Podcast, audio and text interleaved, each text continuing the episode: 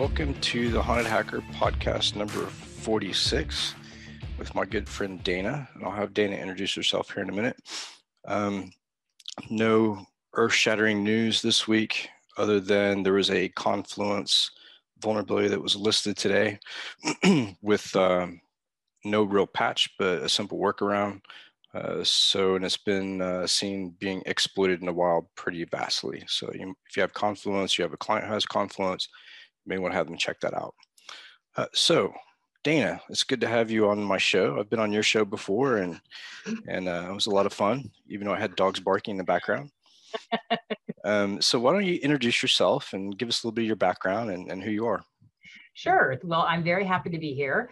And yes, we did have a very good time when you were on my show. So my name is Dana Mantilla, and I am the founder of Identity Protection Planning. And I'm a big LinkedIn person where I'm on LinkedIn most of the time. That's kind of where my world is. So tell me how you got your start in cybersecurity. So it kind of goes back to the identity theft protection world. Probably about, say, 6 years ago, I wanted to offer a product to our clients that was identity theft protection, but I couldn't find anything that was B2B that I could then offer to C.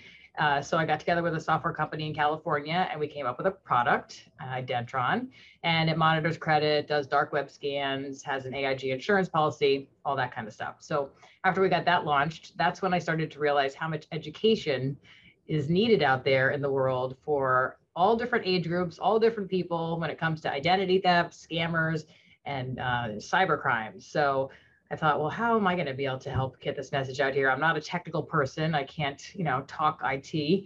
So I just thought, well, let me just try to do some basic little videos to help people explain things in the same way I would learn to understand them.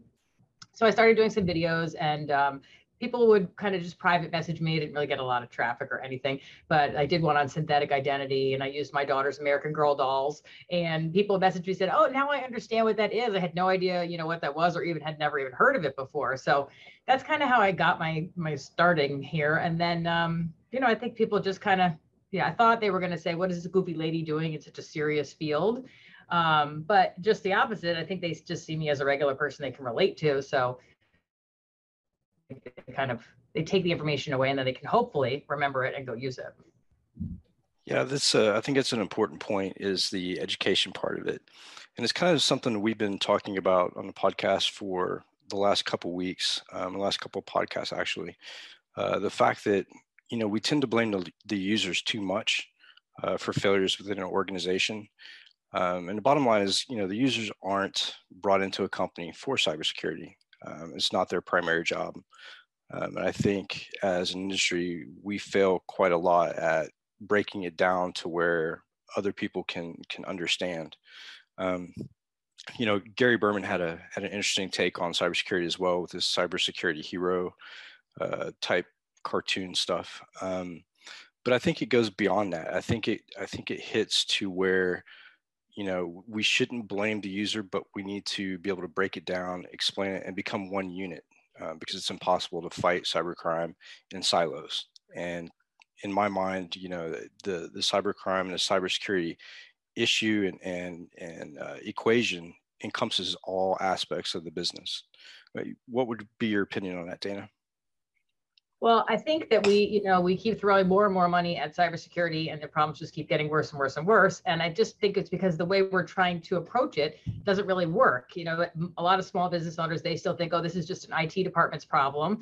And, if we look at where 85% of the problems are really stemming from, it's from the non-technical staff. So if we just got that all squared away and had a little bit of basic cyber hygiene that people would learn, we would be in a much different place as a country, as businesses, in their own little place. But I think that, also we can't just tell the employees that you're going to get fired if you click on this, bad, that doesn't work. And my attitude is to say, well, let's teach them something that's going to help them personally, maybe help protect themselves, their kids, their older parents.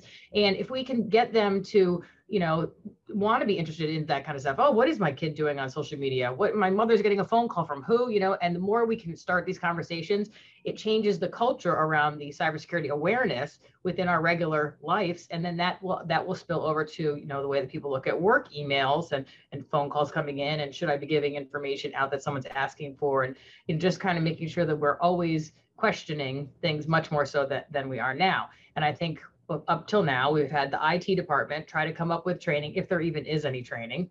And it's very complex, or it's once a year and it's boring and people just sit there and suffer through it.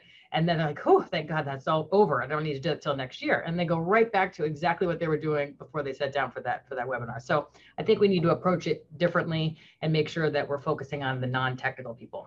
Yeah, a lot of people, you know, a lot of organizations have the cybersecurity awareness training where basically you can click through it. I'm guilty of that, you know, being tasked with, you know, I have to fill this out within a certain amount of time and just hitting next and getting the certificate off the, you know, printer and turning it in. And that, to me, that's not really effective. And especially like right now, like you talked about, you know, giving them some sort of intelligence or some sort of, you know, training that would help the family as well. You know, looking at the way the pandemic has gone and where it may be going, you know, I'm not saying lockdown is imminent, but we're going in that direction. And again, when we have that, you know, you do encompass the family into that operations picture for an organization, because they are part of your network. And really the responsibility is within the home to secure that, but that mixed environment becomes part of the corporate environment as well.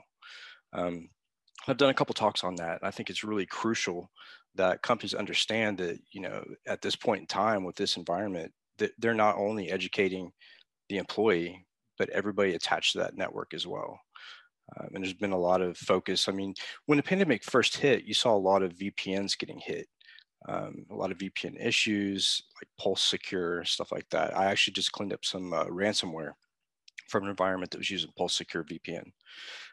So, I mean, it's a pretty prevalent issue. And with the pandemic, you know, the de-strain and all that stuff, it looks like we may be heading back in that direction, unfortunately. So I know that you're about to launch a podcast. Tell me about this new podcast you got. So I'm very excited about this. I've been, I guess, dragging my feet a little bit. But I'm excited to launch it. So I'm going to be interviewing people like yourself, right? We're going to have some of the bad hackers turn good that are going to help educate us. And during our talk that we had on my show, you pointed out a lot of great things and things that I had mentioned to people. But when I say it, they're like, oh, yeah, whatever. But when you say it, they're like, oh, wow, that's really how we got information through a Facebook quiz, you know, stuff like that, all the little tricks of the trade. So I'm excited to have that part on there. Unfortunately, I have a few victims of identity theft and some cyber crimes that are going to tell their story. And I think that's very important, because we are storytellers by nature. And when people hear stories, then they remember the story versus just someone telling them something. So hopefully some of these will resonate with people, and they hopefully won't get caught in some of those scams or those victims of identity theft. I have a couple of FBI people that are going to be on there, and I have somebody who's going to talk about cyber liability insurance, you know, for small organizations, which I think with cyber liability insurance, it's kind of, a lot of people haven't even heard of it. And by the time they get around to even thinking about it, the premiums are just going to be ridiculous. And that's going to kind of go away because the ransomware attacks are just eating all that up. So anyway, but yeah, I'm excited to have a wide variety of people on there, and I want to talk about things that are affecting, you know, regular individuals, things that are affecting their kids, and like I mentioned, some of their adult parents. You know, scams are coming through all different ways now, as we know, and the more that we can change our thought process around them, you know, the better off we'll be. I always say, you know, a lot of these scams revolve around emotion and urgency. So if we have something that is thrown at us that's like, well, you have to do this right now, you have to act right now.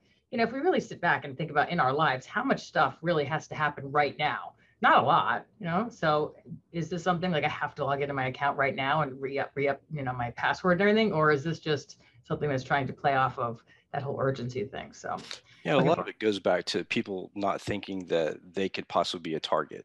You know, I get a lot of people saying, well, I'm a retired, you know, woman of 67, and you know, what do they want me for? You know, what do they want my information for? But there's tons of reasons behind it. Recently, my mom sent me an email just yesterday, actually. And she said, there is a company that wants to talk to you, but they emailed me on my personal email address. I said, Mom, do not click on that, please. Because first of all, I don't know who they are. Second of all, you definitely don't know who they are. So more than likely, it's probably a scam, but that happens every day. And it's not just for financial information. It's to get at other people as well. You may be connected to somebody else, or you may have a family member that, you know, may be in cybersecurity or may have an important position somewhere. And they approach those type of people as well. You know, and it's strange, like you look at LinkedIn, and LinkedIn is probably one of the best places to do information gathering and intelligence gathering, because there's a lot of people who put a lot of information out there. And that's one thing I've tried to preach about during my career, is that the more information you put out there, the more vulnerable you are. We just did a OSINT, open source intelligence gathering operation on an executive. He had hired us to do his own personal kind of digging. And so what we found was he was very cognizant of hiding his information, not disclosing too much, but his family wasn't. And that was the key, you know, being able to find, you know, his wife's email address, their physical address, their children's names, the stuff they post on social media, really kind of sold them out. So, you know, I always tell people, be aware of what your family posts and share that information. You know, just because you're security minded and you're doing the next best thing doesn't mean that you're completely protected. And I think that's another thing that we need to focus on as an industry, is it's not just an employee problem. It's everybody around you. Like when I went to intelligence school, one of the first things they told me was take a different route home from school every day.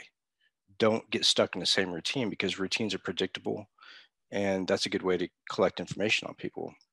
But I think for your podcast, I think it would be really cool to have like a former CIA agent to, you know, sit on a panel and talk about how they do tradecraft and how they, you know, look for information. Oh, I would love that. Do we know anyone? We do, actually. Oh, yes. Perfect. Great. So I'll see if I can't connect you.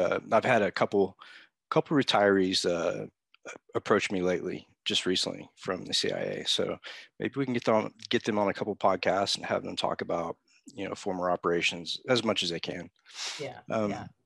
So another thing that we're facing in the industry too is the whole skills gap thing. You know, I won't go too far into it, but you know, it's really frustrating when you look at some of the certifications that are out there. You know, they seem to be more vendor specific, more 10,000 foot, like really don't give you a lot of detail other than, hey, pay this 10,000 and we'll give you a certificate. I'd like to see more basic cyber awareness certificates. You know, get a certification in how to protect yourself from OSINT. You know, we focus too much on technology and not enough on people, I think. Yeah, I definitely agree with that. And I think now, you know, there's so much demand in the cybersecurity world and it's only going to grow as time goes on. And I think we need to find a way to communicate with the younger people that there's a huge opportunity here. Even if you're not a technical person, there's still a huge opportunity. I'm doing a talk on a position that I think is really going to be developing over the next few years called the BISO, right? The Business Information Security Officer, who works with the CISO and helps communicate and translate the information to the regular people. And, you know, there's a little bit of a compliance aspect to this, that they're making sure that everybody understands, they've done their training, they know what to do if there is some kind of a situation, they know what's expected of them. And, you know, just a lot of basic things that go into place. So whatever the password policy is, that they know that someone from HR is not going to call them and say, hey, can you give me your login information? We're just keeping track of it, or whatever some story is going to be. Physical security, who's allowed in the building, who's not allowed in the building, you know, and physical security, when we think about it as far as home now, because you're not really thinking of physical security, because it's not like the office where everyone goes through the front door. You know, it's my house. It's not a big deal, but it still is something you need to be thinking about, you know, with your work computer and all that kind of stuff. So I would say for those people who don't think it's a big deal, maybe go out to Shodan and do a scan for surveillance cameras and where people put surveillance cameras. At one point I was doing a scan, there was something like 50,000 worldwide that I was actually logged into. And people put security cameras in the strangest places, like their bedroom or their home office, pointing at their computer. So literally I could watch them type in their passwords on the security camera. So people don't think about that. You know, physical is sort of a mix between physical and electronic, because if I can't physically be in your house, maybe you have a device like a Nest doorbell or a refrigerator that I can tap into, and then I'm there physically, kind of virtually, but physically as well. So that's another interesting aspect. So what have you been up to since the last time we spoke? Oh, what have I been up to? I've done a few talks. I taught some Saudi Arabian businessmen on how to become a certified identity protection advisor. That was very interesting. Nice. That was, yeah, I really enjoyed that. And I was afraid the whole entire time because we were supposed to have a hurricane where I was, and I had to get up really, really early in the morning. And I kept just looking out the window and seeing these trees that were like ready to snap off. And I just kept telling them, if I just disappear, it's just because we're in the middle of a hurricane. So who would have thought that would ever happen the same day as the kickoff? So I did that. Yeah, like I mentioned, doing a lot of speaking, involved with the CMMC, with the Department of Defense, the Connecticut Coalition. I do lots of videos for that specifically. And you know, what that is the new Department of Defense's cybersecurity regulations they're rolling out over the next 5 years. And so what my goal is to create this big library of videos. And again, they're all very specific topics on CMMC aspects, so that when somebody finds out in their contract, well, let's say 2 years from now, that they have to have CMMC certification, and they say, well, what's that, you know? And then they go to Google or to YouTube and they start typing in, what is CMMC? These videos will pop up and they'll, number one, give them some hope that they can achieve it, because it's a little overwhelming, especially if you haven't been doing much. And then number two, they'll give them a little bit of specific tools or tips on how they can start their CMMC journey. So that's what I've been doing. Would you compare CMCC to maybe FedRAMP or another one of those government audits? Yes. And again, I'm not too into the technical thing, but it's based off of mainly NIST 800-171. Mm-hmm. And then there's a couple of different additional factors, and then there's different levels.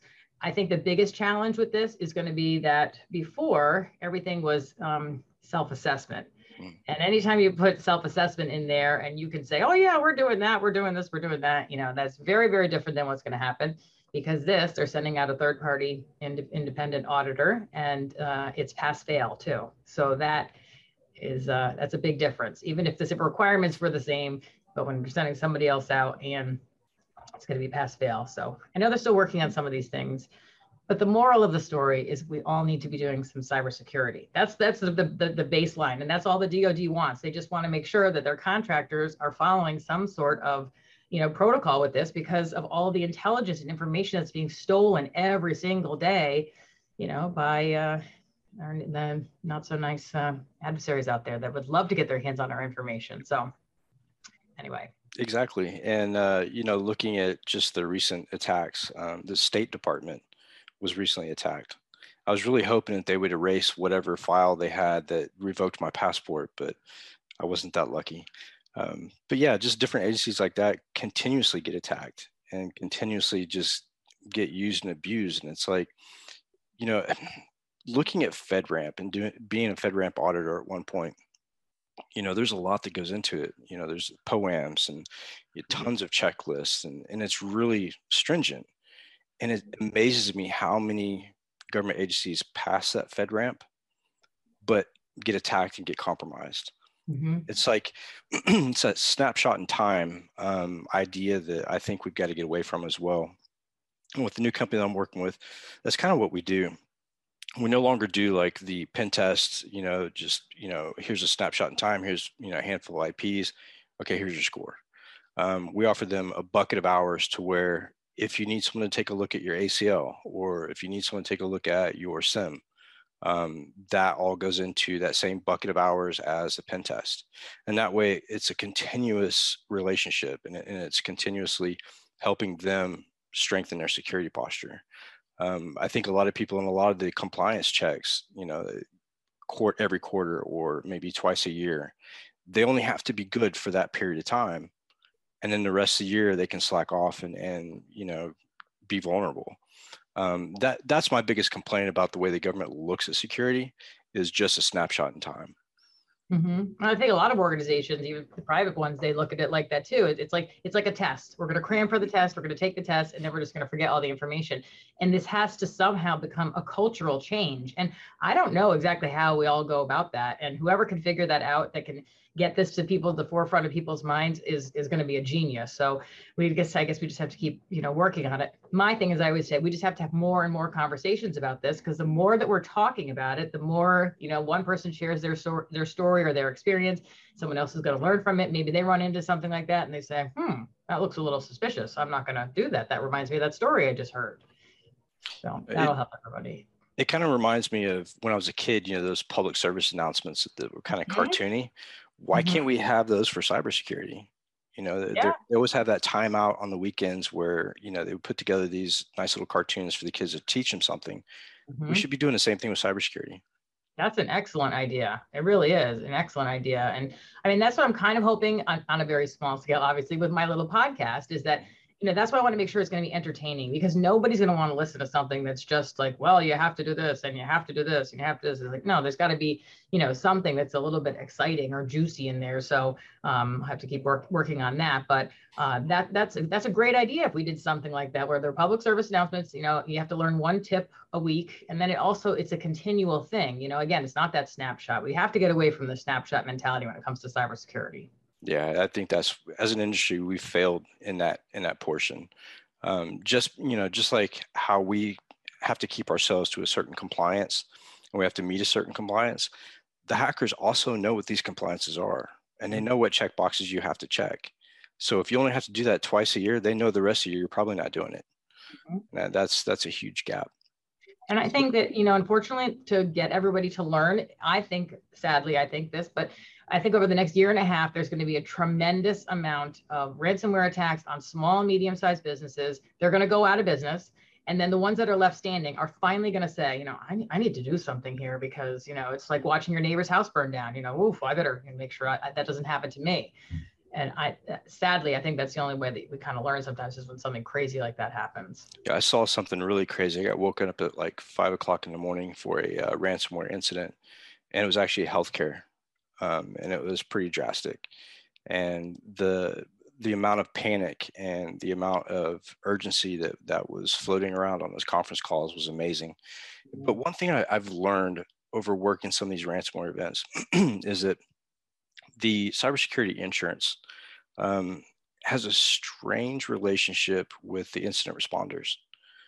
The first thing that everybody's concerned with, it seemed like it wasn't, let's get this client up and running.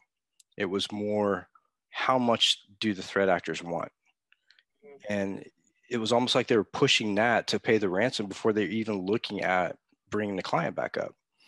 And we already had the plan of action, and it would have brought them up super quick, but they were locked into answering their cybersecurity insurance company's questions about the threat actor, instead of actually rolling out what could have brought them up quicker. And I've also seen, incidents like that where it becomes a sales pitch.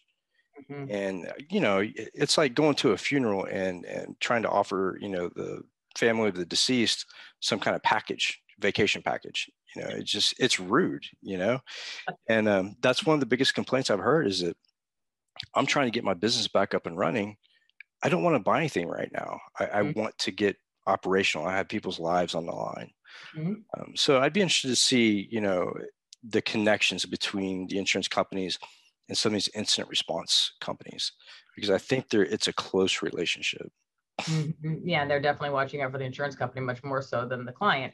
The other thing people have to be very careful of with the cyber liability insurance is what are they thinking that you're doing? What are they assuming that you have in place already? Because that checklist is getting finer and finer and finer and finer as what they're expecting you to do.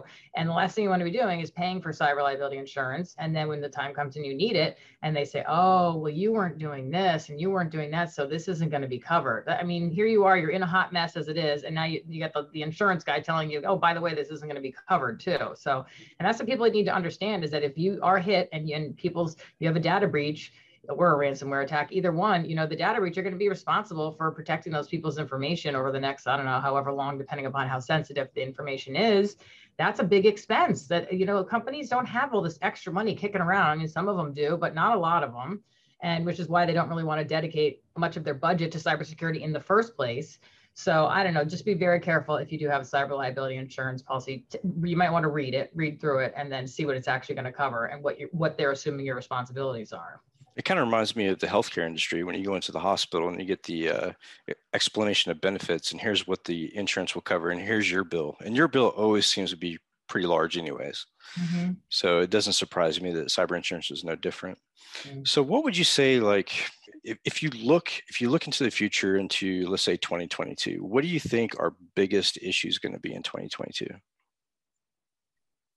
Well, I mean, I think the ransomware attack thing is going to just continue to explode because it's working. You know, it's a model that is proving successful for the you know, the hackers to go in there and they're getting paid. They're paying the ransom. If nobody ever paid a ransom, then obviously that would end the desire for anybody to be in there. But I mean, I'm sure you know much more than I do that this is, they have professionals behind this. They have tools that you can buy. They have all this stuff that you can put together to, you know, perform a ransomware attack. And the problem is a lot of these small businesses, they say, well, I don't really have anything that's that valuable. And that they, you know, the hackers, as you know, they know that too. So, and they say, well, this is a small company, so they're not going to put a ransom at $5 million. They're going to put a ransom at, say, $50,000 that, you know, maybe that is a stretch for a small company, but you could probably find the money somewhere. And that's where the problem is. So I would guess that that's not going to really improve too much through 2022. Yeah, I think that having a big industry like cybersecurity, you know, insurance also motivates the ransomware attackers, because they know that most people have that insurance now. Mm-hmm. That company may not be able to pay the $50,000, but the insurance company sure will. Mm-hmm. So I see a lot of that as well. I actually saw a ransomware attack where the attackers actually used commercial products to encrypt the disk. And I thought, wow, that's, you know, they must either not have a lot of confidence in their coding ability or they're rookies. Either way, it was effective. But the most interesting comment from the incident response company was, it was about 6-ish, probably, maybe a little bit after 6 p.m. Eastern Standard Time. And the client had asked the IR team, you know, have you heard back from the attackers? And the incident response team says, well, no, it's after 5. They usually don't work after 5. I had to scratch my head. I'm thinking, is it really that organized where they get off, they punch a clock at 5 p.m.? Like, really? But I guess it's become a business, like a 9-to-5 business in some cases. And some of the threat actors actually have call centers where you can call in and negotiate. It's really kind of strange. Another thing I found really strange was the FBI taking money from the attackers, their Bitcoin, their cryptocurrency. I think there needs to be more of that. And I think there needs to be more, not necessarily hackbacks, but I think the government needs to be involved a little bit more because a lot of these countries that are exploiting people for ransomware and ransom are countries that we have trade embargoes on. Like when we put, you know, restrictions on Iran or on China, the first thing they do is go out and try to steal crypto, or you see a lot of ransomware attacks. And that's the way that they can compensate those embargoes. It's really interesting. So I'm going to open it up to questions for the couple of people that we have on today. We usually have the podcast on Saturdays and you know, tape on Saturdays, but I've narrowed it down to make it kind of more of an intimate exchange between me and the guest. Before we had so many people coming on and it was just convoluted. So. But I'll open it up. I know Kim probably has a couple questions. I'll let her unmute herself if she wants to. I'm really looking forward to the podcast that you come up with. I really enjoyed that CMCC episode. That was a lot of fun. We'll have to do another one. Absolutely. So in the meantime, do you have any questions for me or for the group? Me? Yeah. I do, yes. What do you see is going to happen in 2022? Oh, man.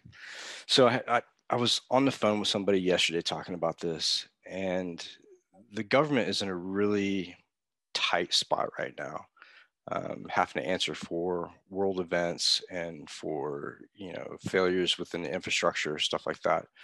I think we're going to see more government-directed attacks, more infrastructure attacks.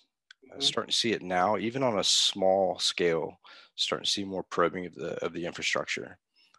And I look for probably, I don't want to be a predictor, act like Nostradamus, but I think I'm going to see a lot more probes and maybe some more attacks on mass travel, mass transit, whether it be trains, planes, whatever, possibly shipping, you know, maritime mm-hmm. shipping. And I'm also doing an engagement in the Virgin Islands in December for super yachting. A lot of people don't understand the vulnerabilities that exist in large, you know, shipping, large maritime, or even, you know, the luxury yachting industry. Because you think about it, you know, these large super yachts take, you know, A-listers out into international waters. Mm-hmm. And it's like the transactions that occur to escape those monetary restrictions in international waters, those are big transactions. And so there's a lot of money to be had if you can get into that network. So user example. I never thought about that. Yeah, I hadn't either until this past year, and I was invited to go on this, and I thought, you know, that's a really good point. There's a lot of money being exchanged out there in international waters. So we have one question. He says, Dana, you are the queen of many videos with all the costume changes. What made you use humor and costume changes like this as a route to getting cyber across to your clients and the public? Well, thank you for your question. I was trying to find a way to make this entertaining. So, I mean, learning about this stuff, cybersecurity, identity theft, it's very dry. And, you know, you look at what these kids look at on YouTube nowadays. It's the stupidest, dumbest things that are getting the most attention. Like, you know, look at the milk crate challenge. I mean, what could be just more stupid than stacking these things up? These poor people, when they fall, they look like they're breaking their head or breaking their back. So I think the goofy factor is what we're all kind of looking for. So I thought, well, how could I actually do this with adding some humor? So then I thought, well, I could put some costumes together. So then I have to sit down and think about, okay, you know, what am I going to do for this or what for that? I mean, the Amazon boxes were arriving like every single day, and my poor kids were like, what is she doing now? You know, this is like mortifying, Mom. So now they've finally gotten over that. They just know that I'm a little crazy. So, so I thought that it would help with keeping people's attention, and then hoping that they would remember, you know what it is. Like, for example, the grandparents scam phone call that I have dressed up like little grandma, you know, talking to the little Mexican guy at the jail, and you know, it's funny. So hopefully people will remember that. But then more importantly, they're going to remember to tell their mom, oh, I saw this funny video about a topic that's not very funny, but you need to make sure if someone ever calls and says that, you know, Johnny's in a Mexican prison, it's not true. So that's what made me think about using it to keep people's attention. I love that kind of aspect of bringing humor into it, because cybersecurity can be a pretty dark subject if you look at it. I don't tend to bring a whole lot of humor to it. Maybe I'll try that. Well, you can bring the technical knowledge that I don't have. So I mean, you're in a whole different ballgame. So Alex says Microsoft is pledged and agreed to help the government with cybersecurity. What are your thoughts on private companies, giants getting involved in public government or public government level cybersecurity? I guess, you know, in a nutshell, the connection between the NSA and Microsoft is pretty strong. We talked about that on the last podcast with Chris Roberts. So what do you think about the government getting involved with the big tech giants and the relationships there? Well, I think this is something that we all need to be working on together. So I think that, you know, if Microsoft, and I saw a little bit of that podcast, you guys did a great job. If they want to help out and dedicate some money to, you know, cleaning up this mess, I mean, this is for all of our safety, all of our benefit. I mean, the country's welfare, our own welfare, our business's welfare. So, I mean, that's my personal thing. I don't really know as much of the nitty gritty, you know, about all that you would know with them working together, but that's my first reaction. I would like to see big tech, you know, like Twitter and Google, not get involved so politically. I think that's where they're failing their customers on their platform, is taking a political stance. Whether, you know, they're banning Trump for life because of his tweets, or banning Biden because, you know, of his lack of tweets, who knows? But I just don't think that they should be politically involved or have an opinion. Everybody has a right to free speech. And that's one thing I was talking to my friends about. A lot of my friends are on Facebook, and they put out these tweets because they're very political. A lot of them are veterans. And a couple have been like put in Facebook jail, whatever that consists of. And it's because of comments they've made about, you know, a political party.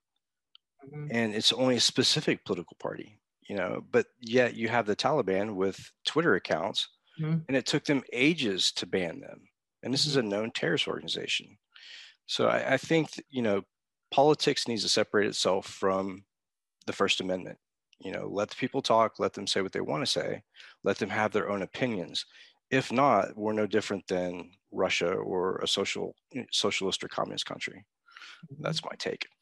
Yeah, I agree with that. I think that politics needs to get out of a lot of things because it's just, it's getting in the middle of everything, and then it's just dividing everyone. So I agree with that. Yeah, and I have my own theory about that. And it, you know, I'll put on the tinfoil hat for a second, but when you take a step back and you look at the government's one big enterprise now.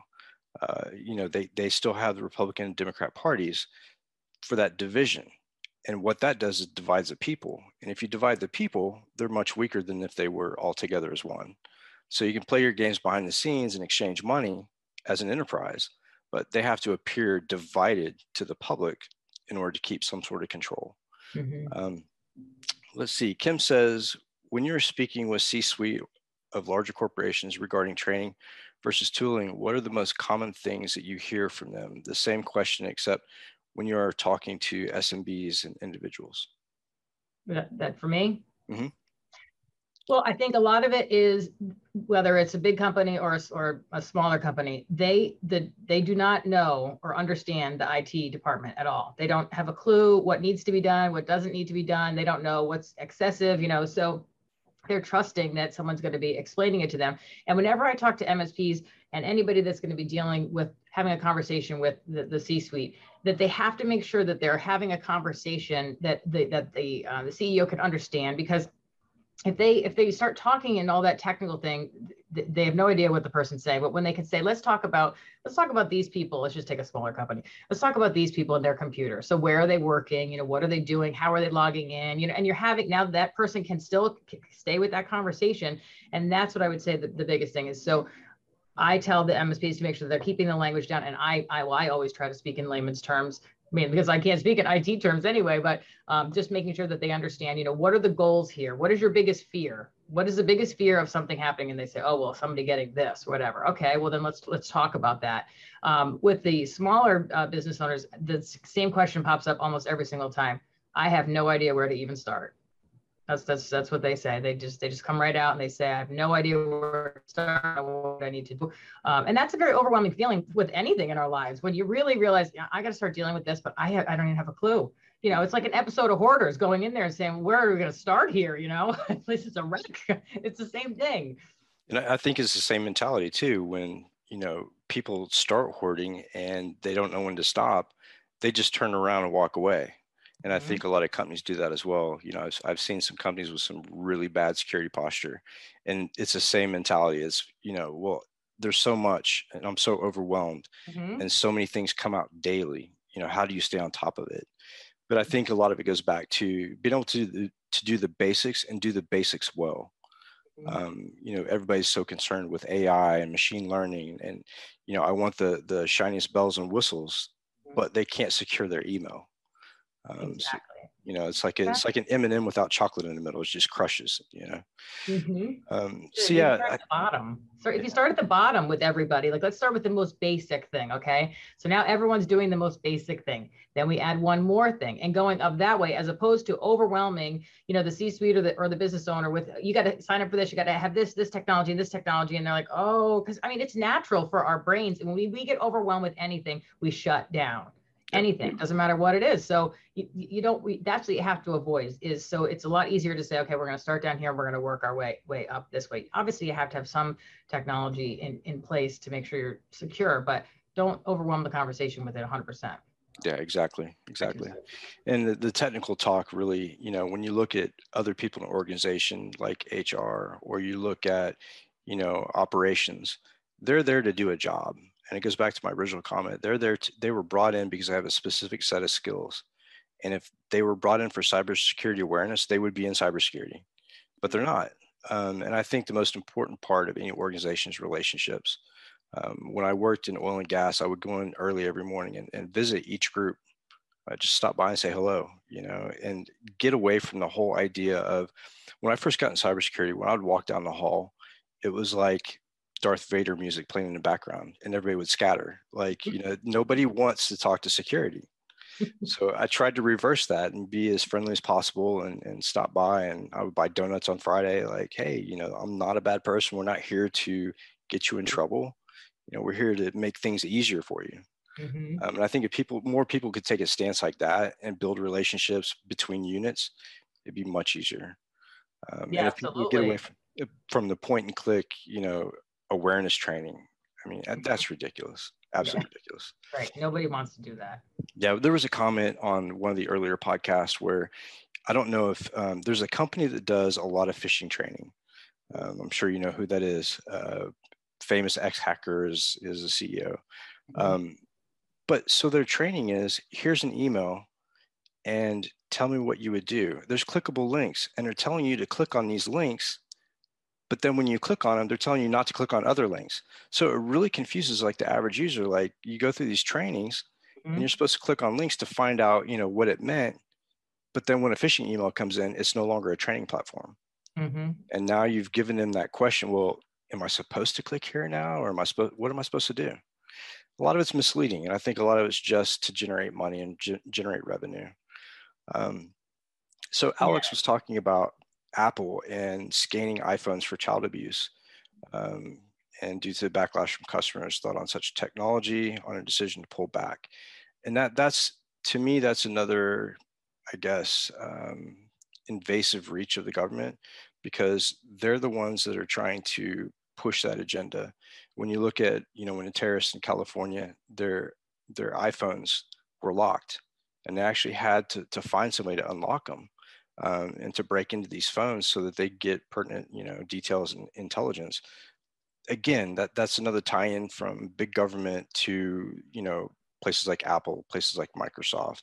I do know Microsoft has their own platform. It's Windows, but the NSA has their own version of Windows with not so many vulnerabilities in them. So that's one thing to remember too, is that, you know, we're given an operating system.